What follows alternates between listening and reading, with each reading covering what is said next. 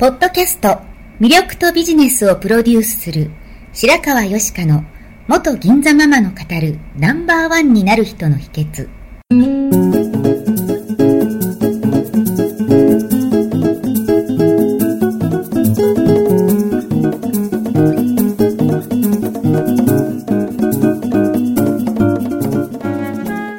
外資系企業の OL から銀座のナンバーワンホステス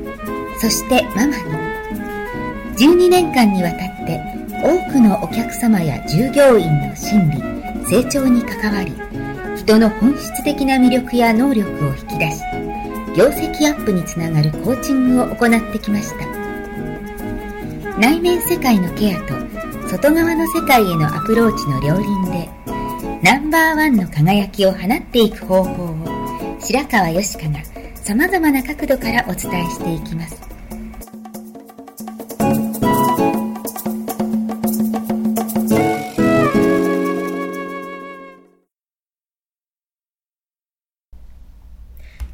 んにちは。白川よしかです。今日もナンバーワンになる人の秘訣を始めたいと思います。アシスタントナビゲーター、新井幸恵、通称サッチーとともにお送りしてまいります。よろしくお願いします。よろしくお願いします。では早速今日も質問が来ています。はい。機械化が進み、AI などの発達で、どんどんロボットの進出が激しくなり、あ人工知能ですね。人工知能です、うん、はい。私たちの仕事がなくなっていくように思います。はい、そんな世の中で生き残っていくにはどうしたらいいでしょうか、はい、というご質問です、えー、生き残る話ですか？サバイバル的な。はい。確かにその時代によって職業の流行り廃れってありますよね、うん、例えば私が昔勤めてた銀座の世界でも働き始めた時は割とマスコミ業界の方いらしたんですよ。新聞とかテレビとかの、ね、そういう方が、まあ、多分10年ぐらいの間にどんどんもうインターネットが入ってきて広告とか新聞とかがやっぱり業界の様子も変わってきてますよね、うん、でも何でもロボットがやってくれたらどうでしょうね。昔は何でもロボットがやってくれたら便利だなってそんなことはありえなかった確かにね家事とかね。便利だなって思ってましたよね、うんうん、でも実際に iPhone が出てきてペットがロボットであったりとか、うんうんうん、ソフトバンクの携帯屋さんに行ったらやっぱりあのロボットに話しかけられちゃったりとかして、うん、進化していくともっともっとロボットが流暢に話し出したりするのかなと思うと、うん、なんかドラえもんも夢じゃないですよね。でもロボットにじゃあできないことって考えると、はい、うん。やっぱりこう人としての温かみとか、はい、コミュニケーションとか人は人と触れ合いたいってあるじゃないですか、はい、そういう欲求って多分なくならないと思うので、うん、それはもう原始時代からずっと人間人は人と一緒に生きてきたし、はい、そこは機械にとって変わられないんじゃないかなと思うんですね、うん、でもなんか接客ロボットとかもできるらしくて、その全部その方のデータが入ってて、もう好みとかも全部分かってて接客をしてくれるらしいんですよ、はい、でもまあ事務的な接客だったらいいけど、うん、例えば銀座に来てすごい美人のロボットが接客してくれるとしてそこに通うかなって思うと一回は行ってみたいっていう方はたくさんいらっしゃるかと思うんですけど、うん、毎回行くかって言ったら、うん、それは多分味気ないですよね、うん多分精密に人工知能を作ったとしてもやっぱりロボットはロボットだって思っちゃうとつまんないのかなとか、はい、逆に計算し尽くされてない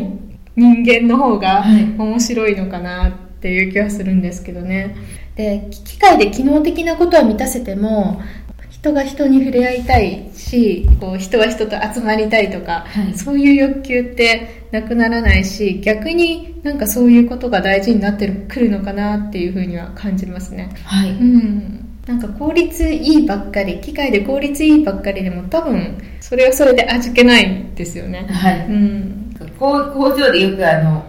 パンを作る工場とかケーキを作る工場で、なんかクリームガーッと乗せてくれるとか、うん、あのパンを均一の形にするためになんかあの、ガンガンやるとか、そういうものはあっていいと思うんですけど、うん、やっぱり人対人のものはロボットじゃなくて、うん、あとやっぱりロボットに相談するよりやっぱり何か相談するなら人間に相談したいんじゃないかなって。昔ありましたよねなんかシーマンとか言って、はい、お魚が答えてくれるみたいな、うんまあ、ああいうのもいいけどあればっかりだとちょっとね。寂しいですよね。寂しいですよね。はいいけども、うん、これ何年か前に渡辺正弘さんっていう方が書かれた本で、はい、10年後に食える仕事食えない仕事ってあるんですけれども、はいコールセンターのスタッフとかタクシードライバーとか、はい。うん、外国人でも取って代われるような仕事ってやっぱり価値がどんどんなくなってくると思うんですよ、はい。うん、まあそのウーバーとかねできてきてますしね、でそうじゃなくてグローバルで戦うとしたら、まあ、すごく能力が問われますよね。本当ね、エリートじゃなきゃいけなくなってくるだろうし、でもこう日本に生まれたっていうことで考えると日本人らしい細やかな接客だとか、はい、気遣いだとか、はい。うん、日本人ならではっていうのは、うん、逆に大事になってくるかもしれないですよね。はい。うん、あとはその日本人の強みを生かしつつ高付加価値で勝負できるような仕事ですね。はい、まあ、私が思うのは機械じゃ満たせないものっていうのが、はい。もどんどん大事になってくると思うんですね、うん、人間らしい個性とかその人の色ってあるじゃないですか、はい、それって機械の無機質なものじゃないじゃないですか、はい、うん、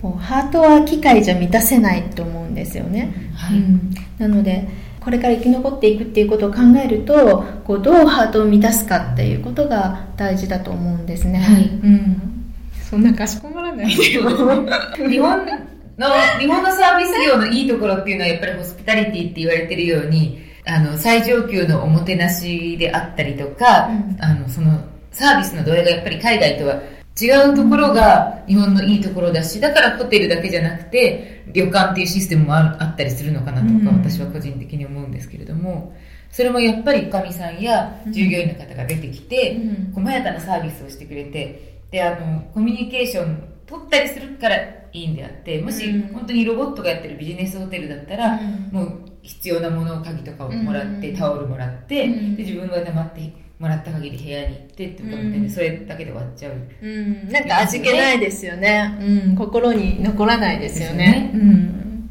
自分らしく自分の思いを持ったビジネスをするっていうことが大事だと思っていて、はい、仕事をするのでもなぜそれをするのか、どうしてするのかとか自分の本人の生き様とかメッセージが込められてる仕事をするっていうのがすごく大事だと思ってるんですね。でそれっていうのは結局自分のモチベーションにもなるじゃないですか、なぜそれをするのかがあることで自分自身が大変な時でも乗り越えていけたりするし、はい、逆になぜとかこうしたいっていう生き様のあるメッセージで仕事をされてる方って周りから応援されるじゃないですか、はい。まあ、例えばお医者様とか弁護士さんとかでも、とりあえず資格取ったからやってるんだよっていう人と、はい、うん、自分にはこういう思いがあってどうしてもこうしたいからやりたいっていう人だったらどっちに行きたいですかって話ですよね。はい、そうですね、うん、でいろいろ似たような職種の人いると思うんですよ、はい、その中でも同じ似たようなことを伝えていてもその背景にその人の思いとか、はい、うん、そこにどうしてもやりたい思いがある人とそうじゃない人って違いますよね、はい、うん、でその思いがあるからもっともっとこう向上していこうとかお客様のためにやっていこうってなるだろうし、はい、で余計応援されていくのかなっていうふうに思うんですよね。受け手も心がある方とない方っていうのははっきり受けてる人が分かりますから、うん、そうですね。一番分かってしまいますよね、うん。うん、なのでこう AI とか機械的なものが発達すればするほど逆にこの血の通ったビジネスをしようっていう気持ちが大事なんじゃないかなと私は思うんですよね、はい、うんットに提供できないものっていうと相手のハートを震えさせるようなことだと思うんですよ、はい、でハートが震えさせられるようなところに人が集まるのかなって思っていて、はい、そうするとその自分自身がハートが震えるような生き方をするべきだと思っていて、はい、うん、そういう人のそばにいるとというかそういう人の周りに人って集まりますよね、うん。はい、その音楽活動されててもライブとかこう人気のあるアーティストの方ってそうだと思うんですけど。そうですね。その方の音楽が聴きたいっていうよりもその人に会いたいっていうことだと思うんですね、うんうん、特に YouTube とかも、うんうんどこでも映像が氾濫してるので、うん、お家で見るんじゃなくて会いたいから行くっていうことだと思います、うんうん、会いたいしなんか波動を感じたいみたいなのがあると思うんですよね、はい、うん、逆説的ですけどこうどんどん文明が発達してって機械が発達していくと、はい、人が求めるものってすごく野生的なものに戻っていくんじゃないかと思って、はい、感じる力だとか、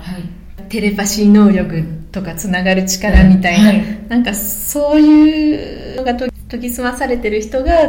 生き残りやすいんじゃないかなって思うんですよ。うん、そうですね、うん、だからこう自分の個性を殺して無難に生きようってするよりは、はい、本当にこう自分を見つめきって自分の本音をちゃんと見つめて、はい、生きている人の方が強いんじゃないかと思うんですけどね。うんサッチュでも あんまり抑えたりしないタイプですよね。あそうですね。申し訳ないですけど、あんまり抑えないタイプですけども。機械に負けないように。うんそう私ももうセッションとかしてても、その綺麗事のミッションとか、はい、そのビジョンとか作っても人って動けないし意味がないと思うんですよね。はい、なので、うん、その人の本音をえぐる、はい、てその人が本当腑に落ちたっ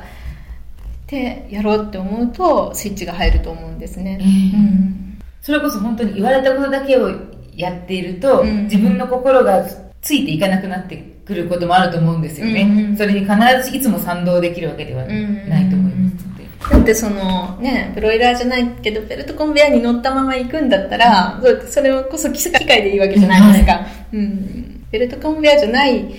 世界を作れるから人間だしそこに魅力があるのかなって思いますね、はい、うん、この番組も魅力とビジネスとか言ってますけど、はい、まあ、魅力って、まあ、もちろん見た目とかそのチャームっていう意味もありますよ、はい、その内面が外見に出ますし、だけどもそのやっぱり内面その人が何を考えてなぜやってて、どういう生き様かなんかそれがすごく大事だと思いますし、うん、私もなんか人間のそういうところを見るのがとっても好きなんですよね。うん、じゃそのようにやはりあの個人的なセッションしてる時も、うん、そういうご指導なさってるってことなんですね。今日のご質問いただいた方いかがでしょうか？まあなんか今日はちょっとグダグダな感じになりましたけど、はい、人のハートを震わせるようなことが大切ということで、はい、また来週も楽しみに聞いていただければと思います。はい。ではありがとうございました。ありがとうございました。最後まで聞いてくださりありがとうございました。本日の番組はいかがでしたか？これから少しずつお声をいただきながら、より充実した内容にしていきたいと思います。番組のご感想やご質問は、info アットマーク白川よしか .com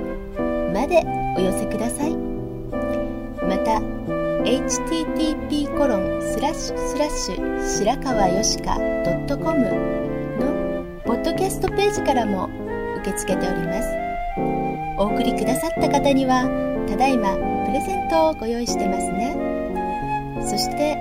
さらに詳しいお話については無料メルマガビジョニスト通信にてこちらはサイトにある登録ボタンから簡単にお申し込みしていただけます。もっと深いお話はいつかあなたと直接交わせますことを楽しみにしておりますそれではまた。